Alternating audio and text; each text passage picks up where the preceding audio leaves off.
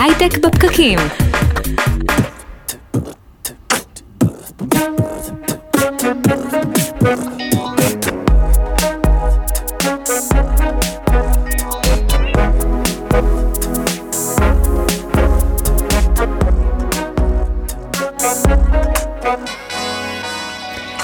הייטק בפקקים, מדברים בתקופה הזו הרבה על המיתון בשווקים, על העובדים שמפוטרים, אבל איך זה נראה מהצד של יזמים שצריכים להחליט מתי הסטארט-אפ הגיע לסוף הדרך? הייטק בפקקים מהבית החדש שלנו, Start-Up Nation Central, אנחנו שוב איתכם כרגיל מדברים על יזמות, סטארט-אפים, טכנולוגיה ועתיד, אני נירית כהן, ואיתי כאן באולפן הדר חי, שלום הדר. שלום נירית, שלומך? מעולה, מעולה, אז לפרק הזה על ההפקה עובדים אורי טולדנו וטל חי וגם לינור גריסריו, רותם שם טוב מתפעל את המצלמות. אנחנו כרגיל עולים ב Facebook Live של כלכליסט ואיצטדיון הסטארט-אפ וכפודקאסט בכל אפליקציות הפודקאסטים, מזמינים אתכם לקבוצה שלנו ולהעלות שם שאלות אה, שמעניינות אתכם לפני התוכנית. אדר, כן. אנחנו מדברים כל הזמן על העליות והמורדות, הן תופעה נורמלית בתעשייה שלנו על פני הרבה שנים. כן, את יודעת, אני חשבתי על זה, שאולי אנחנו עושים הרבה מדי אה, פרקים על כישלונות, היה לנו כבר כמה פרקים על כישלונות, ואז אמרתי עוד פעם, כישלונות זה רוב מה שעושים בעולם הסטארט-אפ, גם, עם, גם חברות שמצליחות, הרבה פעמים נכשלות במהלך הדרך בהרבה דברים. אה, וזה חלק מהעניין, אז זה, חשוב. זה נכון, זאת אומרת, זה בעצם המנוע, נכון? בהגדרה אנחנו אומרים רק, רק מעט בסופו של דבר מהסטארט-אפים יהפכו ל... אה, משהו ככה שיישאר לאורך זמן או יימכר, זה אומר בהגדרה שיש אה, הרבה מאוד אנשים עם חלום וחזון שגייסו אנשים וכסף שצריכים להגיע להחלטה בסופו של דבר שהגיעו לסוף הדרך וסוגרים. כן, וזה בסדר, זה, זה חלק מהעניין, זה חלק מלייצר חדשנות, זה גם אה, לקחת בחשבון את העניין הזה שלא תמיד הדברים מסתדרים, יש פה הרבה אלמנט של מזל. אה, שלא כל כך מדברים עליו, הרבה פעמים אה, נוטים לחשוב שמי שהצליח זה רק בגלל שהוא נורא מוכשר, ומי שלא הצליח זה רק בגלל שלא יודע מה, אה, ויש פה הרבה עניין של מזל. שקשור בזה. זה נכון, ואתה יודע, גם אני חושבת, אפילו המילה כישלון, לי באופן אישי, לפעמים קצת קשה איתה בהקשר הזה, כי כישלון זה אוסף של התנסויות עם המון למידה של דברים שתעשה אחרת. זאת אומרת, אני יכולה לתאר לעצמי שדווקא יזמים שעברו ככה דרך כמה וכמה סטארט-אפים שלא התרוממו, יש להם אה, הרבה נכון, מה להציע. נכון, יש להם הרבה יותר אה, ניסיון לפעמים הבאות ושיעורים אולי אפילו קצת כואבים. שהם נורא חשובים לפעמים הבאות. אז יופי, אז על זה אנחנו רוצים לדבר היום. אז נמצאת איתנו כאן חדווה קליינהנדלר, שהיא היום אה, מנכ"לית של Rooms and Words, סוכנות שיווק לסטארט-אפים, והיא בעצמה פודקסטרית בפודקאסט אה, בשם אה, Looks Like Work. עד לפני שנתיים, חדווה, כשאני הכרתי אותך בפעם הראשונה, חדווה ניהלה את הסטארט-אפ שהיא ייסדה Emerge, פלטפורמה למיקרו-מנטורינג ושיתוף ידע בארגונים. שלום חדווה. היי, היי נירית, היי הדר, איזה כיף להיות פה.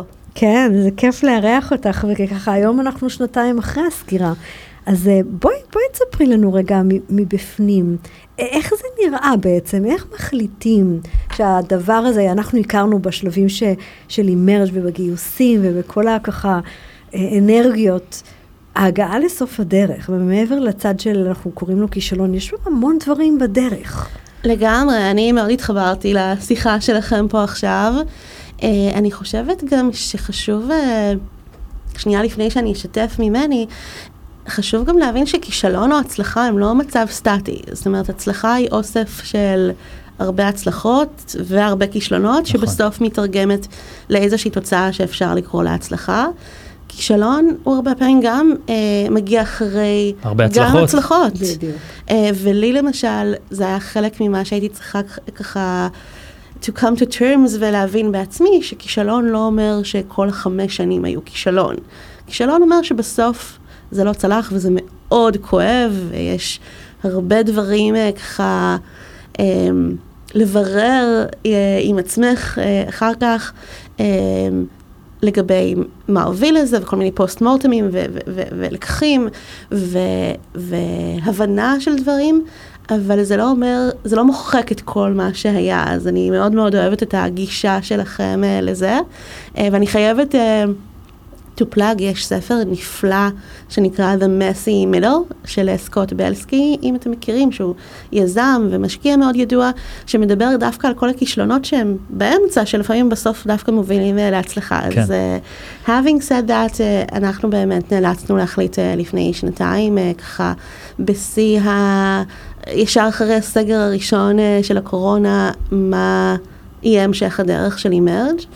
אמ, ובמקרה שלנו אה, זה היה אחרי דרך אה, לא קצרה ולא פשוטה. אה, אני הייתי כבר יזמת סדרתית, אבל הייתי יזמת פעם ראשונה בטק. פעם ראשונה סטארט-אפ שמגייס כסף, זה לא משנה כמה עסקים היו לכם לפני זה. אמ, זה שונה לחלוטין. הגענו לשם אחרי שגייסנו כ-850 אלף דולר, אבל בטפטופים, בהרבה קושי, שזה גם, כמו שאמרת, אדר, אפשר לקרוא לזה מזל, אפשר לקרוא לזה טיימינג של השוק, אפשר לקרוא לזה ניסיון או חוסר ניסיון של הפאונדרית, של הצוות, היו הרבה פרמטרים שנכנסו לזה, ובעצם זה היה נראה כביכול, כאילו באמת אם מסתכלים על הדאטה מבחוץ, שזה מה שקל להסתכל עליו, שהיינו במקום מאוד טוב. פתאום גייסנו המון לקוחות, פתאום הטיימינג בשל, השוק בשל למה שעשינו, שזה היה אה, מנטורינג בין עמיתים ושיתוף ידע בין עמיתים בתוך ארגונים גדולים. אה, היינו אמורים לסגור אה, אה, השקעה של כשלושה מיליון דולר במרץ 2020, אה, וגם, אפשר להוסיף לזה, שבעצם דווקא בגלל הקורונה אנשים עברו לעבוד מהבית, עברו mm-hmm. לעבוד ברימוט. אה, נפתחו הרבה יותר להתייעץ עם אחרים, כביכול, לכאורה זה היה אמור להיות זמן אה, מעולה לאימרג' ובאמת ראינו אפטיק מטורף ב-usage בתוך הלקוחות הקיימים שלנו, ולקוחות שהטמענו באותה תקופה היו ההשקות הכי מוצלחות שהיו לנו by far, אבל נגמר לנו הכסף. Mm-hmm. אה, ולא רק שנגמר לנו הכסף, אני, אני אדבר על עצמי, כי אני לא יכולה לדבר על אחרים, אבל אני הייתי עם הלשון בחוץ. זאת אומרת, כמו שאמרתי, זה לא שהדרך הייתה סוגה בשושנים, ואז אופס, הייתה קורונה. הדרך הייתה מדהימה וממלאת ונראית, כמו שאמרת, מלאה באנרגיות, אבל הייתה גם מאוד מאוד מאוד שוחקת. אה, והגענו אחרי שגייסנו כל פעם עוד 100 אלף דולר, עוד 50 אלף דולר, עוד 250 אלף דולר.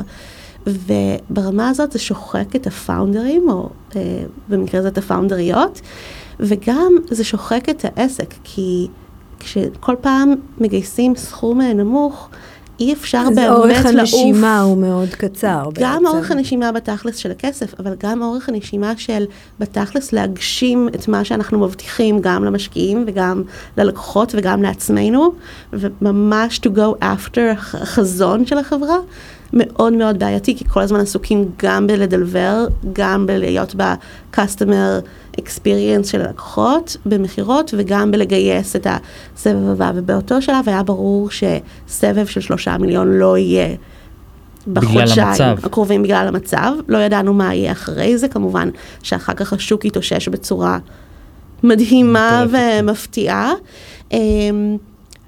וידענו שאין לנו זמן לחכות חצי שנה פחות או יותר עד שהשוק יתאושש, וזאת הייתה בחירה. כי אין כסף לשלם לעובדים כן, כרגע. כן, פשוט לא היה כסף. רק אני שומעת, בעצם את מספרת עוד משהו, זאת אומרת, כן. אה, כי כסף אה, אה, זה אלמנט אחד, את בעצם אומרת, הפאונדרים יש להם כמה כובעים נכון. בשלבים האלה של הביזנס, כאילו אתה צריך גם לגייס כסף, גם לעשות את הדבר הזה שלשמו התכנסנו, נכון. להפעיל את האנשים, להסתכל, לגייס אה, אה, לקוחות, זאת אומרת, לתקשר עם לקוחות, ו, והצורך לחזור כל הזמן לחפה, לגייס עוד קצת ועוד קצת ועוד קצת, לא מאפשר לך בעצם אה, להתפנות בדיוק. לדברים האחרים. אז שם הייתה בעצם בחירה האם, אה, אם נצליח, האם שווה לגייס עוד כמה מאות אלפי דולרים לחצי שנה, וזאת הייתה הבחירה, כי לא באמת הייתה בחירה אם להמשיך כרגיל, פשוט לא היה לא, לא, לא, לא היה, המציאות הזאת לא הייתה, אה, אלא האם לנסות אה, לגייס עוד כמה מאות אלפי דולרים בשביל לשלם משכורות ולהטמיע עוד לקוח ו- ו- ולנסות תוך כדי באמת לגייס את, שוב את הסבב של הכמה מיליונים. אה, ובאותו שלב אנחנו הבנו שזה פשוט לא יהיה נכון, זאת אומרת זה לא באמת יאפשר לנו להגיע לסבב עם תוצאות שונות. אה, זה ישחק אותנו עוד יותר, אה, ואני הרגשתי שזה לא יהיה הוגן אה, כלפי משקיעים, שניקח עכשיו עוד כסף מהם ואז עוד חצי שנה נסגור. זה לא יהיה הוגן כלפי עובדים שעדיף שיתחילו לחפש עבודה עכשיו ולא עוד חצי שנה, וגם הרגשתי שזה לא יהיה הוגן כלפי עצמנו, כי באמת כבר היה אה, מצב מאוד קשוח. אבל אני, את אומרת פה שני דברים, את אומרת פה, מדברת על הכסף, הנושא של כן. הכסף, ואת מדברת גם על השחיקה שלכם. נכון. אה, ואותי מעניין גם ההקשר של השחיקה, למה... למה בעצם הרגשתם אה, שחיקה? מה, מה מתוך הדברים גרמו לכם להגיד, אוקיי, זה, זה... נמשיך עוד חצי שנה, אנחנו נשחק לגמרי. למה כאילו זה... זה קצה, מאיפה- איך כן, איך למה זה שונה מהשאלה של האמצע? כי בדיוק, כי לפני איקס שנים היית יכולה להגיד, וואו, אני מתרגשת, אני, כאילו, יש לי מלא אנרגיה, ופתאום הגעת לאיזו סיטואציה שאת מרגישה שחיקה, למה, למה כן. הורגשה השחיקה הזו? אני חושבת, זה, זה כאילו, זה דיון בעיניי סופר מעניין, ואני מאוד מאוד שמחה שיש היום, בשנתיים האחרונות האמת, כזה בקורלציה אה, מעניינת, אה, הרבה יותר דיבור גם על שחיקה של פאונדרים, ומה פאונדרים עוברים. דרך אגב, גם כשהסטארט-אפ מצליח, אה, וגם כשהם מוכרים סטארט-אפ, אה, וזה כביכול מצליח, יש, אה, יש את כל מה שעובר על הפאונדרים עצמם, וזה הרבה מאוד פעמים לא פשוט. אצלנו אני חושבת שאם אני מדברת על הסיבות, כאילו החיצוניות, הנסיבות שהובילו לזה, אני חושבת שלא גייסנו מספיק כסף מספיק מוקדם. מהמם. ולכן, כמו שאמרתי, אני הייתי כפאונדרית, כמנכ"לית, כל הזמן עסוקה במיליון כובעים. אה, כשהיום אני אומרת לפאונדרים, תדאגו, כשאתם מגייסים כסף, לפנות את עצמכם כמעט מכל דבר אחר. שזה יהיה במדרגות ש- יותר גדולות, כדי שאחרי שסיימת תוכלי ל- לפ- להתפנות למשהו כי אחר. גם גיוס כסף אה, זה, זה משרה מלאה, אי אפשר לעשות את זה חצי. ולכן אה, גם הגיוס, הגיוסים שלנו היו נראים ככה בטפטופים.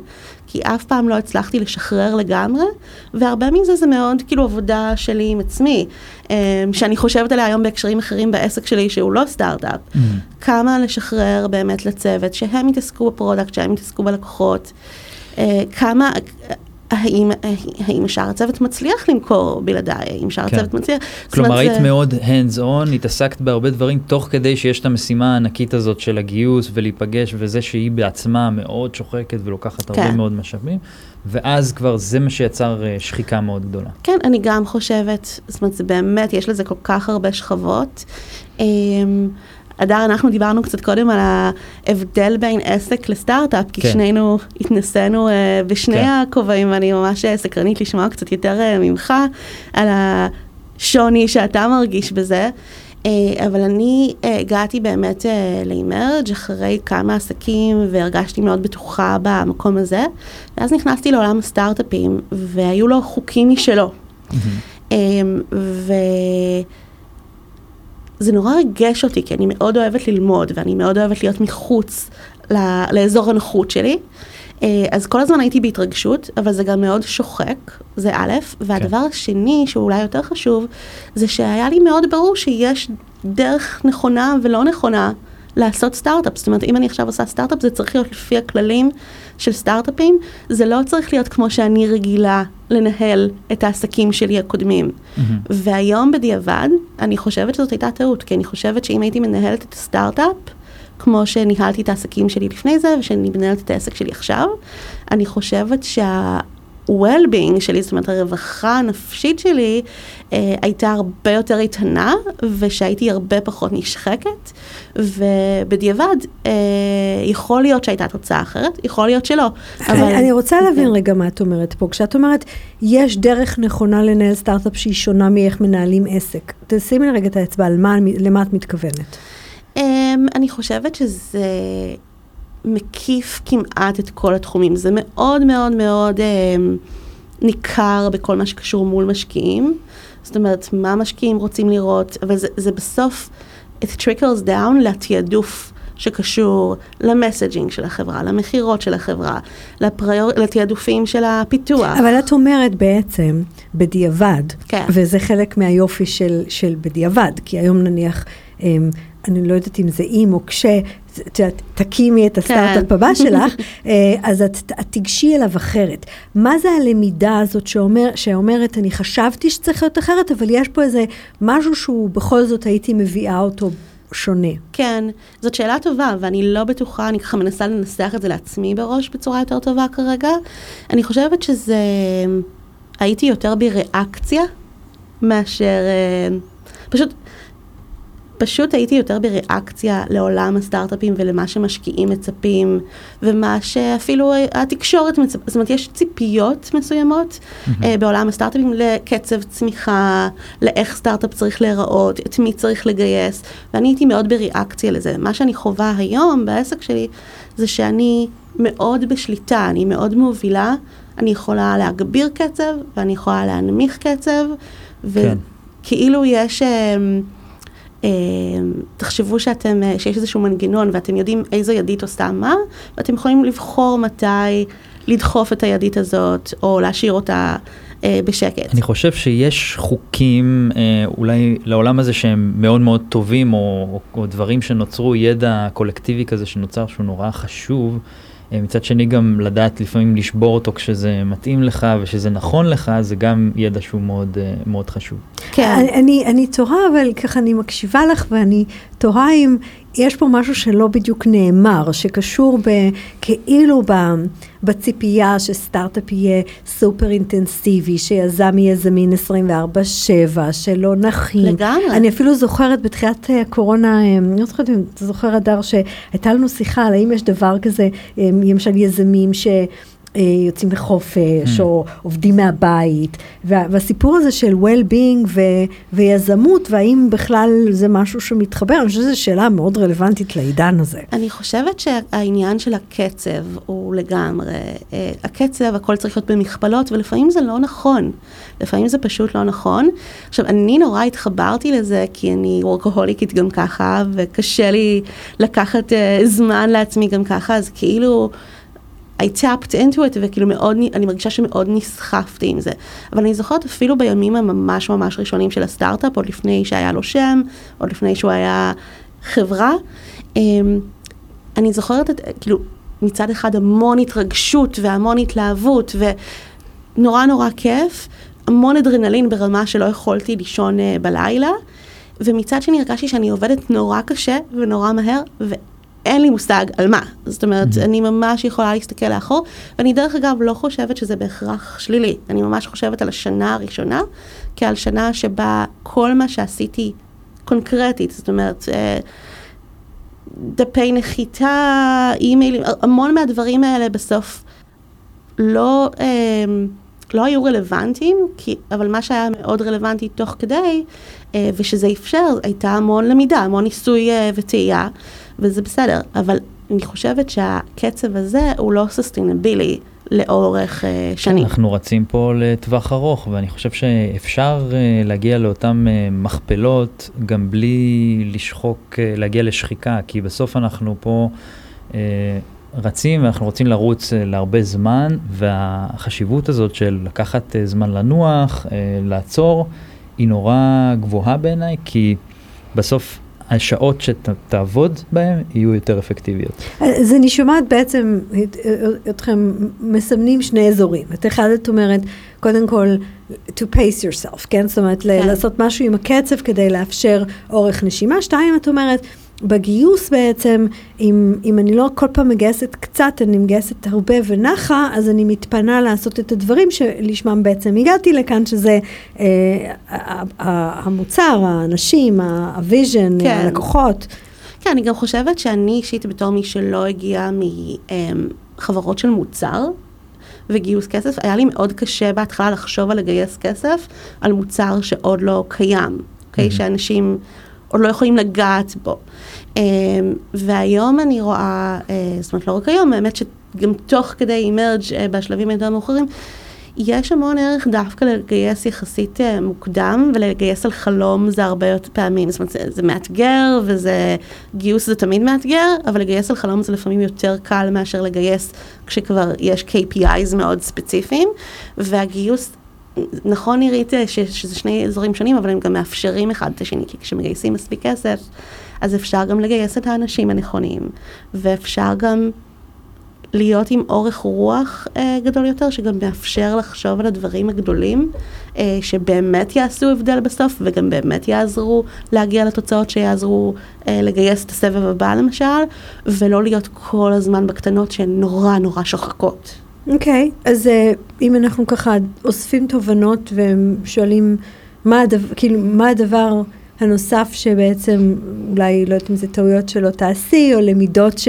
שהיית מיישמת היום אחרת? כן, אני חושבת שכל ה... זאת אומרת, מנטלית לגייס כסף, היה לי מאוד קשה אפילו to wrap my mind around it. Um, זה גם קצת עניין מגדרי, וזה גם קצת עניין מגזרי, אבל אני חושבת ש... ש פעם הבאה, אפילו אם אני לא אחשוב על טעויות שאני אעשה או לא אעשה, זה כבר יהיה מפוזיציה אחרת. שזה אפרופו לא לקרוא לכישלון כישלון, כי למדתי משהו. כן, אה, וזה למה שאומרים הרבה פעמים שיזמים סדרתיים, אפילו אם אה, המיזמים הקודמים שלהם לא היו הצלחה מסחררת, הם מביאים משהו לשולחן. אה, ודבר שני זה באמת איזשהו ביטחון עצמי יותר גדול, שהוא מן הסתם יעזור גם לגיוס, אבל... של פשוט להיות מי שאני בתוך זה, ואני חייבת לומר שאחד ה... כש, כשהחלטני, כשהחלטנו לסגור את אימרג' אה, אז היה המון צער גם אה, מול המשקיעים, שבאמת אה, רובם היו ממש מדהימים, וכאילו אמרו, אמרו לי גם, תקשיבי, השקענו בכם כשהייתם מאוד מאוד, בשלב מאוד מוקדם. ואנחנו האמנו אה, בכם, ואנחנו עדיין מאמינים בכם, וזה בסדר, הבנו שלא כל סטארט-אפ אה, מצליח, בטח לא בסיטואציה הזאת, אה, אבל עשיתי ממש כזה סוג של מסע אה, של שיחות, גם עם עצמי, גם עם המשקיעים, עם הלקוחות, וגם עם כל מיני אנשים. אה, שליוו, אה, שליוו אותי בדרך, אה, ואחת החברות שלי, שהיא גם יזמת מדהימה ומשקיעה לשעבר, היא אמרה לי משהו שנורא ריגש אותי, היא אמרה לי שהיא נורא העריכה את זה שלא איבדתי את עצמי בתוך הסטארט-אפ, זאת אומרת... שזה מה אומר? שיכולתי...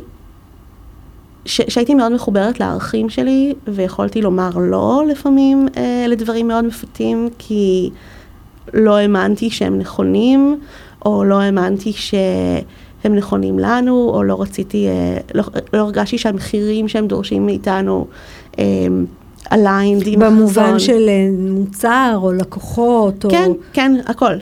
Uh, yes to all, uh, גם ברמה של האם זה aligned עם באמת החזון שלנו, או שטוב, ניקח את הכסף ונכופף את הסטארט-אפ להתאים למה שהמשקיע מה, רוצה. מה, איפה עובר אגב הקו בין מה שאמרת עכשיו לבין פיבוט, שהוא כן אלמנט... Uh...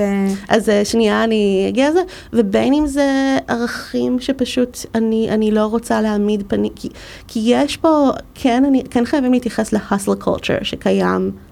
בעולם הסטארט-אפים, mm-hmm. ולזה שיש pattern recognition, שמשקיעים רגילים לראות סוג מסוים של יזם, בין אם זה מגדר, מגזר וכאלה, ובין אם זה פשוט סוג של אופי. כן. ולנסות להיות מישהו שאתה לא, אמ, זה מאוד בעייתי. זה גם מאוד שוחק, אה, וזה גם, it will come out, זה לא, זה לא sustainability. אז uh, היא אמרה שהיא מאוד מעריכה את זה שלא עשיתי את זה, אני הרגשתי ש... מאוד שמחתי שהיא אמרה את זה, אבל הרגשתי שעשיתי את זה. ששילמת לזה, שילמת אבל מחירים? גם, ש, גם לגמרי מזה? שילמתי מחירים, וגם הרגשתי ש, שכן מאוד ניסיתי להתאים את עצמי לסוג של מהי התמונה של יזם מצליח, שמצליח לגייס כסף. אמ, ו- ואם שאלת את, את, את הלקחים, אה, אז באמת אם אני מדברת על הביטחון העצמי הזה של להיות מי שאת, לעבוד בדרך שנכונה לך, זה גם קטע של גם ניהול, לעבוד בדרך שנכונה לצוות שלך, להסכים אה, לתת לעצמך באמת לגייס את הכסף, זה לא רק הכסף עצמו, זה גם להגיד, כן, מגיע לי שיהיה לי מספיק אורך רוח כדי לעשות את זה. מגיע לי לגייס את האנשים שהם מספיק טובים, כאילו, בשביל אה, ליישם את זה, ובשביל זה גם צריך כן, כסף. כן, אבל את גם, את גם אומרת, יש פה ביצה ותרנגולת. מצד ברור, אחד, אומרת, הכל ביצה ותרנגולת. אה, אני רוצה להיות אני, לא רוצה להתחפש למי שאני לא, ומצד שני... לפעמים, ואנחנו יודעים את זה בוודאות אה, מגדרית וגם מגזרית, כמו שאת אומרת, ש... ש... שלא יותר קשה לקבל השקעה כשאתה לא בוודאי. לא נראה כמו איך שמצופה ממך להיראות. אני באמת חושבת שחלק מזה זה גם בגלל שאנחנו יודעים את זה, ובגלל שאני אישית ידעתי את זה, אז אנחנו נורא מתאמצים כמו, ש, כמו שאומרים בארצות הברית, uh, you have to work twice as hard uh, to get half, half as much, אז נורא מתאמצים ויש איזושהי התנצלות שהיא אינהרנטית, אני לא... למרות שאני זוכרת בתקופה ההיא כן. שהיה המון פרס, כאילו דווקא אולי, אולי הפוך, כן, זאת אומרת היה הרבה סיפור, כאילו חדווה, אישה מהמגזר חרדי, וכאילו היה, היו כותרות מהאזור זה. הזה. אז... אז אני זוכרת שפעם רציתי כן. לראיין אותך, אמרת, ואני לא רוצה שתראייני אותי על זה, אני רוצה להיות... להיות חדווה יזמת. נכון. אמ, אז אני חושבת שכן יש המון כוח לא להגיע מתוך התנצלות ולנסות להיות כמה שיותר התמונה של היזם הקלאסי, אלא דווקא לבוא ו-to own it ולהגיד, זאת מי שאני, זאת חלק מה, זה, זה חלק מהחבילה. אני מאמינה שבגלל ניסיון החיים הספציפי שלי, אז אולי אני מביאה דברים אחרים לשולחן, ואולי אפילו ש... אה, אה, מאוד לתרום ולתת סיגנלים טובים למשקיע, אבל לא להתנצל. אה, אני כן אגיד שכן, קיבלתי המון פרס, לדעתי לפעמים אפילו לא מוצדק, זאת אומרת, כתבו עלינו כשגייסנו 800 אלף דולר, הרבה פעמים לא יכתבו על מישהו אחר שמגייס סכום כזה בתקופות שמגייסים הרבה יותר, כי היה פה... אבל אישה חרדית, זה יחסית, היה פה סיפור, כן. היה פה סיפור. אני כן אגיד שה... הבעיה שלי הייתה, לא הייתה אף פעם לקבל תשומת לב, כי באמת פשוט בלטתי. דמו דיי של אקסלרטור, אם אני האישה היחידה, אין מה לעשות, משהו שם בולט. אה, אבל אני חושבת שיש פער מאוד גדול, וזה לא רק הסיפור שלי, זה הסיפור של כל יזם או יזמת שהם קצת שונים. אה, מאוד קשה לקפוץ מהמשבצת באקסל של הבן אה, אדם המעניין, סיפור חיים מרתק, וואו, הלוואי שיהיו עוד כאלה בתעשייה. למשבצת של אני כאילו רוצה לעשות ביזנס עם הבן אדם הזה, וה-pattern recognition שלי כאילו מספיק אומר לי שכבר עשיתי ביזנס עם אנשים אחרים כאלה, ולכן אני חושב שזאת תהיה הצלחה. כן, כן. כן. מה ההבדל בין uh, סטארט-אפ לעסק? אני רוצה לשמוע את התשובה שלך. או-אה. אני חושב ש... אז אתה הפוך, נכון, אדר? אתה הגעת מעסק לסטארט-אפ. כן, היה לי עסק ועכשיו... אה, באותו תחום, אגב, שיש לך דבר היום, פחות או יותר. העסק כאילו... שהיה לי, כן, כן, כן, כן, נכון. Uh, אני חושב שפשוט הסיפור הוא, בסוף אתה מתמודד עם, אתה עושה משהו חדש לגמרי בדרך כלל, uh, שיש סביבו אי ודאות מאוד מאוד גבוהה, כן, בסטארט-אפ. Uh, ולכן זה גם, uh, העליות והירידות הן הרבה יותר קיצוניות. יש הרבה יותר סימני שאלה שצריך לפתור, זאת אומרת, האופן שבו אתה מתקדם הוא גם קצת שונה, כי יש פה התקדמות שגם כרוכה בלמידה, שאתה בונה את הדבר הנכון לשוק הנכון. בעסק הדברים הרבה יותר ברורים.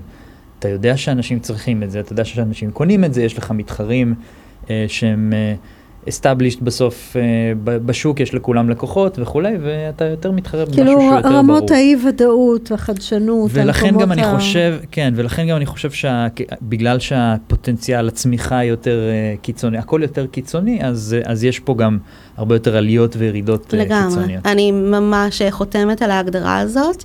אז אני גם הגעתי מעסק לסטארט-אפ לעסק. אני חושבת שזה אי-ודאות. זה גם בסטארט-אפ יש את היומרה שאני לא אומרת את זה בקטע רע, אבל יש לנו את היומרה הזאת אה, שהיא, זה יהיה high growth, זה, זה, זה יכול להיות עסק של מיליארד דולר. נכון, אחרת לא היית מגייס כסף וגדל. אחרת אין לנו ב... מה כן. להתחיל, אחרת, או, או, או שזה בכלל אין לנו מה להתחיל, או שפשוט נקים את זה כעסק. כן. אה, ולכן גם אנחנו גם מצפים לראות אה, צמיחה נורא... אה, מהירה, אה, דרך אגב, היא יכולה להיות גם איטרציות, זאת אומרת, היא יכולה להיות צמיחה, אה, צריך להיות, צריכה להיות, סליחה, התקדמות מאוד מהירה, שאנחנו כל הזמן באיטרציות, שאנחנו ניסוי וטעייה ועושים פיבוט, אה, וזה לגמרי בסדר לעשות פיבוט, כן. או שאנחנו משנים דברים, אבל בסוף הצמיחה צריכה להיות במכפלות uh, מאוד uh, זה. וחשוב ו... להגיד, סטארט-אפ זה עסק גם, אבל כן. אנחנו מדברים על ההבדל בין סטארט-אפ לעסק שהוא לא סטארט-אפ. ואנחנו הרבה פעמים, uh, we don't optimize uh, for revenue, uh, זאת אומרת, אנחנו נכון. לא מכוונים דווקא להכנסות. uh, ישר בהתחלה, אה, אנחנו, אנחנו מכוונים לצמיחה, שזה הרבה יותר tricky, ויש לזה באמת הרבה פחות שליטה, ולכן אה, הרבה יותר אי ודאות. יש פה הרבה יותר משתנים גם בתוך הסיפור הזה של סטארט-אפ, כי יש משקיעים, יש שוק שלפעמים עוד לא יודע שהוא צריך את זה, כי שוב, אנחנו נורא זה. חינוך, זה חינוך זה לקוחות. בעצם. נכון. כן, אנחנו נורא חדשניים, זאת אומרת, אני ממש יכולה להגיד ב Emerge שבשנתיים האחרונות של אימרג' השוק הבין אותנו, ופתאום כאילו ראינו את זה, כאילו משהו נפתח. נכון, אבל לפעמים אתה לא שולט בטיימינג כבר שיכול ראינו- פתאום להטיס אותך, השוק יכול פתאום להטיס אותך למעלה. בדיוק, כבר היינו על הכביש שלוש שנים לפני זה, אה, שזה גם למשקיעים סיגנל פחות טוב, זה גם עבורנו עוד זמן שעבדנו והלשון בחוץ. אז יש הרבה, באמת יש אי ודאות, יש פחות שליטה, כי בעסק פשוט אתה יודע, יש לי פה את הדשבורד, הנה הכפתור הזה, הנה הכפתור הזה, אם לא הצלחתי, אני מבינה למה לא הצלחתי, ואני יכולה להגיד, אה, לקבל החלטות על הבסיס הזה. אז חדווה, רק ככה לקראת סיום, אה, אנחנו נאסוף את זה, ודיברנו על, אה, אפילו על, ה, על האם זה בסדר או לא להשתמש במילים כמו כישלון, כשאנחנו מדברות על תעשייה שבה בהגדרה אנחנו סוגרים, פותחים, סוגרים, פותחים. כן. אם, אם את מציירת רגע קו מהלמידות שלך, שקצת דיברנו עליהן אה, בצד של הסטארט-אפ, לאיך שאת היום מנהלת את העסק, או, או איך את אולי היום אחרת מאיפה שהיית לפני החוויה הזאת? Um, קודם כל אני חושבת שלקח זמן פשוט uh, to come to terms, כי הסטארט-אפ הרבה פעמים עבור יזמים זה חלק כל כך מהותי מהזהות שלנו, אז זה לגמרי לוקח זמן אה, ללקק את הפצעים, אבל אם אנחנו עוברים את זה, אני מרגישה שהיום אני מנכ"לית יותר טובה, מנהלת יותר טובה uh, לצוות שלי. אה, וגם יותר טובה לעצמי, אה, ואני מאוד אוהבת את עולם הסטארט-אפים, והלקוחות שלנו הם סטארט-אפים, וכיף לי להביא את ה-founders perspective לתוך הדיבור איתם, אה, אבל גם מאוד טוב לי כרגע לא להיות במרוץ הזה, להיות במרוץ אחר, ואמרתי להדר קודם, זה מצחיק, כי אני כל הזמן, לא, אני מחוץ למרוץ, אני בקומפורט זון שלי, אבל תוך שנתיים, כאילו, נהיינו עסק של כאילו עשרה אנשים מסביב לעולם, אבל עדיין יש פה פחות אי ודאות, אמ, ואני לגמרי חושבת שאם אני אקים שוב סטארט-אפ, אז זה יהיה בצורה אחרת לגמרי. מעולה. אז כן. הנה, בבקשה, זה בדיוק המשמעות של, אה, של הלמידות ושל ה, של ההתבגרות שאנחנו עושים ועושות תוך כדי התהליכים האלה. כן. אז uh, תודה רבה, תודה רבה uh, חדווה על uh, ככה שחלקת איתנו את התובנות uh, והמשך הצלחה, ואת יודעת, אולי אנחנו ניפגש עוד פעם באיזה סטארט-אפ אחר uh, בהמשך הדרך. תודה רבה לכם. Uh, תודה לכם שהאזנתם לנו, תודה לכלכליסט ול Start-Up Nation Central לשיתוף הפעולה, אנחנו מזמינים אתכם לקבוצת הפייסבוק שלנו שנקראת כמובן הייטק בפקקים, להצטרף לדיונים לפני התוכניות ואחרי התוכניות, לשאול שאלות שמעניינות אתכם, להציע לנו הצעות. אם אהבתם את הפרק, אנחנו מזמינים אתכם לדרג אותנו בחמישה כוכבים באפל פודקאסט ובכל אפליקציות הפודקאסטים. תודה לאורית טולדנו וטל חי ולינור גסריו, לעריכה לרותם שם טוב שתפעל את המצלמות. תודה, הדר. תודה לך נירית. ואני נירית כהן, נתראה בשבוע הבא.